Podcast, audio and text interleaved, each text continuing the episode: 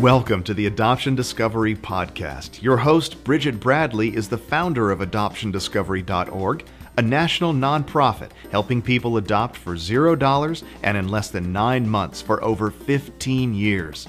Join us for real support, real help, and real answers to your adoption questions. Hi. All right, today we're talking to Meg Cox. Meg has written a fantastic book that I accidentally picked up. Um, so glad that I accidentally picked it up. Um, it is all about family traditions, and the great surprise for me was that there was actual information in there for adoptive families. And that was just the coolest thing ever because I love those surprises that I run across randomly. So I've invited Meg today to talk to us about her book and some of the things that relate to adoption. So welcome, Meg. Thank you for joining us today. Thanks for having me. Well, tell me, um, tell me why you think family tradition is important in general. Well, you know, we live in a really loud, chaotic, intrusive culture. And in order to really uh, be close with your family, you have to almost create your own culture and and make it really uh, magical and important and memorable. Um, and that is, it, it protects children. I mean, it gives them a sense of security for one thing, and it gives them a real sense of identity. And all kids need that. And, you know, I say like the, the first, um, in the beginning, I say that something as simple as when your kid falls down and scrapes their knee, you have a little thing that you always say to them and you always, you know, kiss the boo-boo and well, kiss the boo-boo, that's a ritual and you, it's a ritual of comfort and it allows them to pick themselves up and keep going. And that is right. also a metaphor for what. That's fantastic for life. Yeah. that's fantastic. So did the, is this something that were family traditions huge in your family, or what motivated you to write this book? What motivated you, motivated you to put it all together? Well, you know, it was a couple of things. I sort of became a mom kind of late in life. I was um, took me a while to find the right guy, and then I. I became a mom at forty. And um, I think that you know, I find that people who are really great at rituals either grew up in a family where it, their parents were incredible about it, or else they felt that, that something was missing. And I think you know, it was maybe a little bit of both for me. I mean, we had some traditions that were that were really wonderful, but we also had kind of a complicated family. We had um, two biological children and two adopted children, and so um, I think part of it was me feeling like, you know, more traditions would have helped us feel more like one unit, and at the same time, just sort of as a new mom myself, looking for keys, you know, like what is something where I figure out how to do that, I'll be a better mom. And I felt that way about traditions. Wow, that's great. So you grew up in a family that had an adoption story. Can you tell a little bit about that? Yeah, well, it was sort of a, a complicated adoption story, as, as some are, in that um, my mother actually adopted two other children that I did not grow up with. And um, and the saddest one was one where um, where the, the mother changed her mind. So my mother bonded with this child and then the child was, you know, then taken away. And then she adopted several more times and, and uh, they didn't think they could have children. So she, uh, I grew up with a, um, an adopted sister, an adopted brother. Then she got pregnant with me and then she got pregnant with my sister. So there ended up being, being four of us and we're all, wow. I mean, so completely different from one another and very different stories and very different people. Right. As we all are. Yes, yes. Absolutely true. So you had tr- traditions in your family? Yes, we do. And we did. And, you know, and a lot of them had to do with, um, with holidays and uh, and just you know little things. I mean, back in the in the days when there were only three networks, and we would you know it was a big deal to watch you know the Wonderful World of Disney on Sunday night. You know that was right a, when you actually had to get up and move to the TV to actually turn the channels. Thank God there were only three networks, right? Yeah. Yes. so there were there were things like that, and. Um, they, uh, you know, Easter baskets and Christmas stockings. And my mother was also a crafter. So, I mean, we, we did literally have completely identical red, white, and blue sweaters. So all six the same sweater. oh my goodness. That photo has to be everywhere, right? So tell me, what what do you think as a member of an adoptive family? What what did traditions mean to your family as far as an, an extra add-on? Or do you, when you're talking when you're talking to an adoptive family, they're saying, we're, well, we have biological children, but we're thinking about adopting, or or backwards, you know, we we don't have biological children and we're thinking about adopting, then what do you think tradition can do for them? I mean, really, what do you think it can do for them? Yeah, well, you know, now that I have written several books about traditions and I've been I've been studying and, and researching and interviewing people for 20 years, you know, um, I think a lot more is, is known about adoption. But I, looking back, think it would have helped my adopted siblings if there had been a couple of traditions that really that really um, were about the, the, adoption itself. I mean, it's not like they didn't know. It's not like it was like, oh, this is a secret and we don't talk about it. It was all very open. But I right. think if there was a way to sort of celebrate this special element of them, I think that that might have have helped. I, I really do. Um, thinking about about both of them and, and some of the issues that, that that they had and so forth. So give me an example of what, what those traditions might have been. Well, do you, do you have an idea of yeah, what you thought well, might have been cool? Yeah, well, I think, you know, now I, have talked to and interviewed a great uh, number of, um, of uh, families of adoption. And, and I really do think having these, these um, special days around the arrival of the child, whether it's airplane day or gotcha day or homecoming day or whatever it might be called, uh, I think that's a really good idea. And, and there's one um, family I found um, that really was, um, they, they, what they did was they just had something that they called Family Day. And uh, they had biological children, they had adopted children, and Family Day was all of our story together.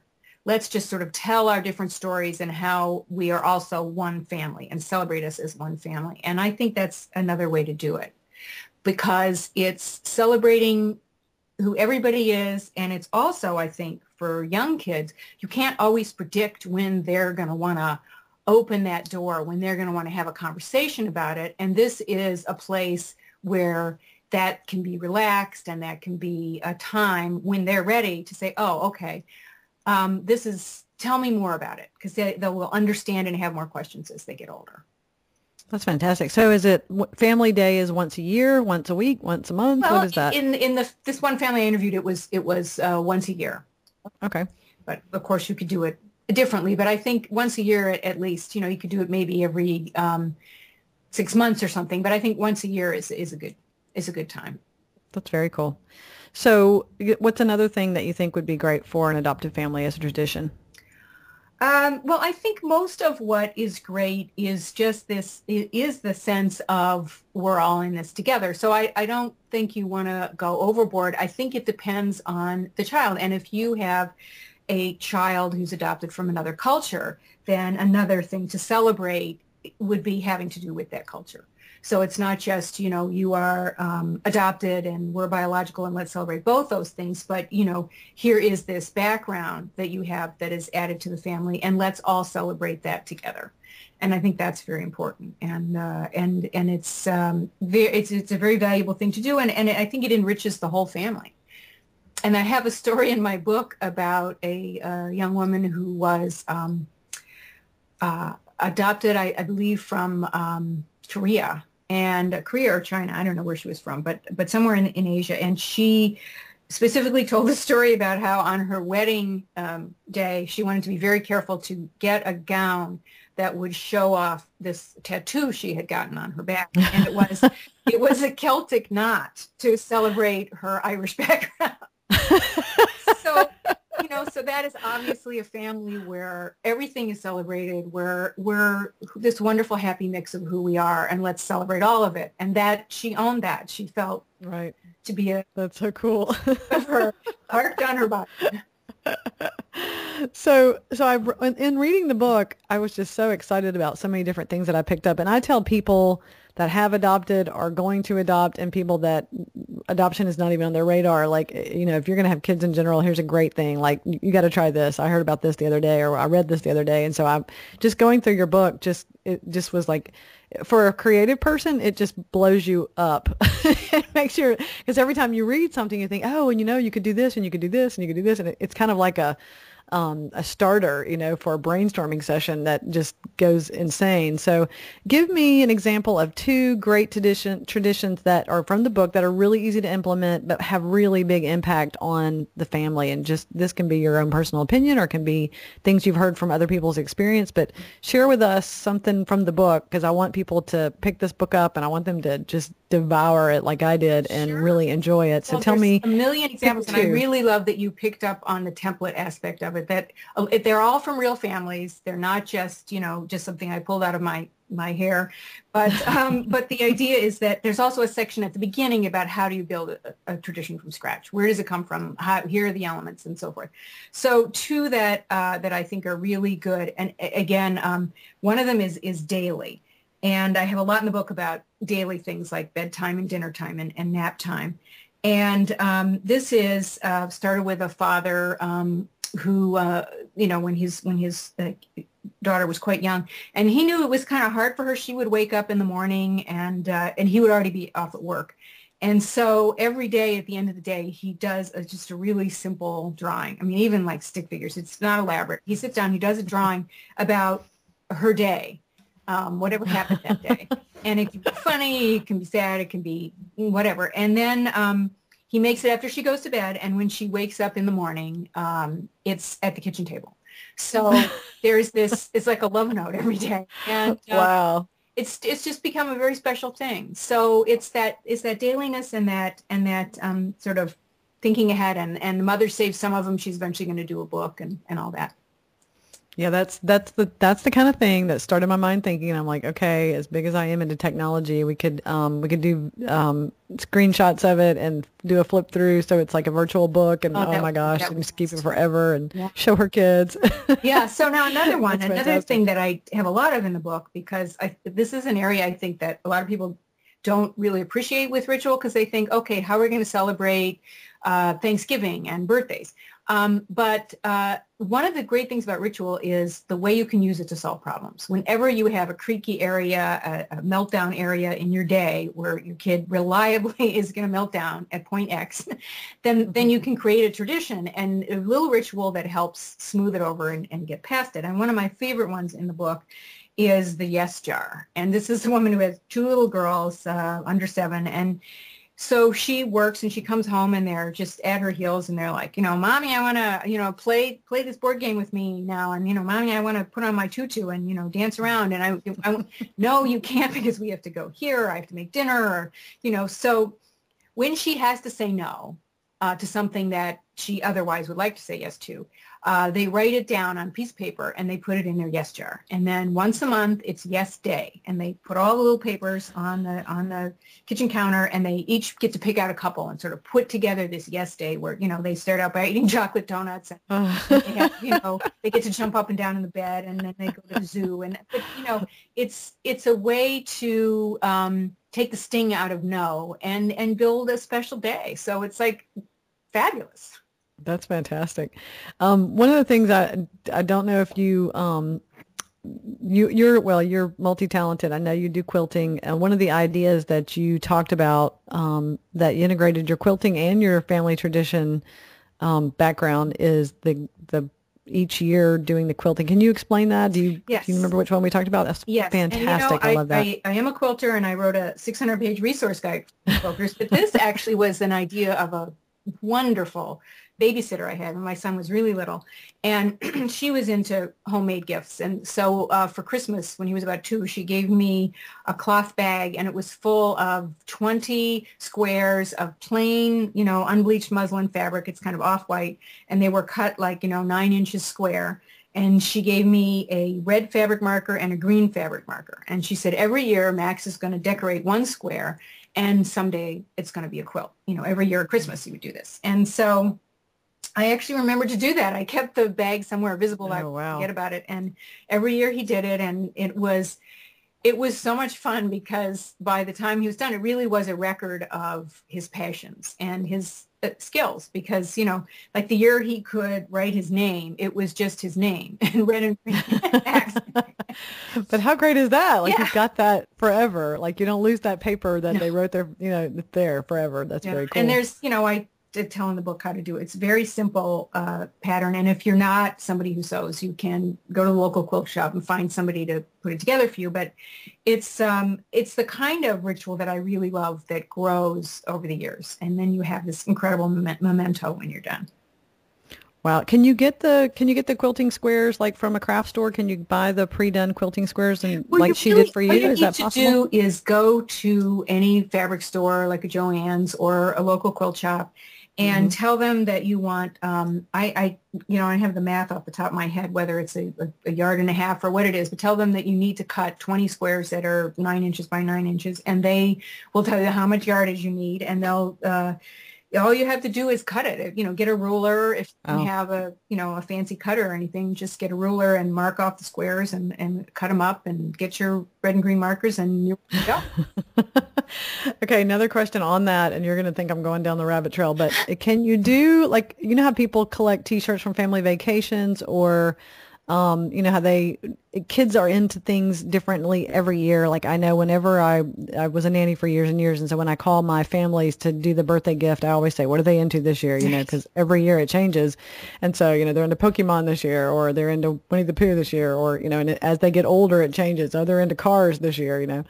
Um, or they're not into anything except for schoolwork. So um, I think is there a way to put those things? I mean, you, I know you're saying do the marker, but can you take the old T-shirts and cut them up? I know kids like love their blankies. Oh, absolutely. And, you know, absolutely. and favorite. there are people who make t-shirt quilts. Again, if you are not a quilt, really, there are people who make t-shirt quilts. You can find them online. Or my best bet is to go again to the local quilt shop and ask them for somebody they know who is reliable. Um, and to tell you the truth, I'm a quilter myself, but my son is about to, um, don't tell him this, is about to graduate from high school in a couple weeks. And I gathered together a bunch of T-shirts from when he was little, and somebody is making them for me now. And oh, fantastic! This is going to be the one from when he was little, and a lot of it is lizards, pictures of lizards, and Pokemon and things like that. but I'm going to give him the option of a second one that is based on the, the T-shirts that he's wearing now, particularly the one he's very involved with theater at school. Um, would he like a second one? And he would could pick out the the shirts. But it's a it's a great gift, and I know some people like to do them and give them to their kids when they go off to college.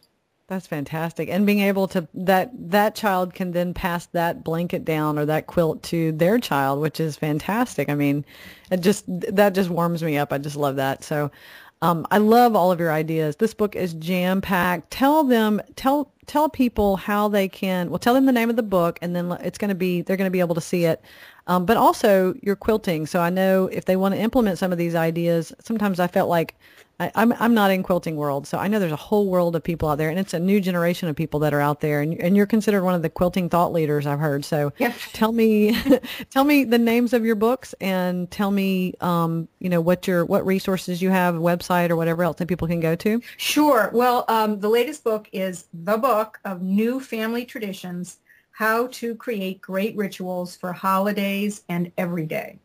And this is a brand new edition, expanded. I, I, originally did a book of that title, came out in 2003, and it, time went by, and I said, "Oh, I have so much more to say." So it's twice as much stuff as was in the original.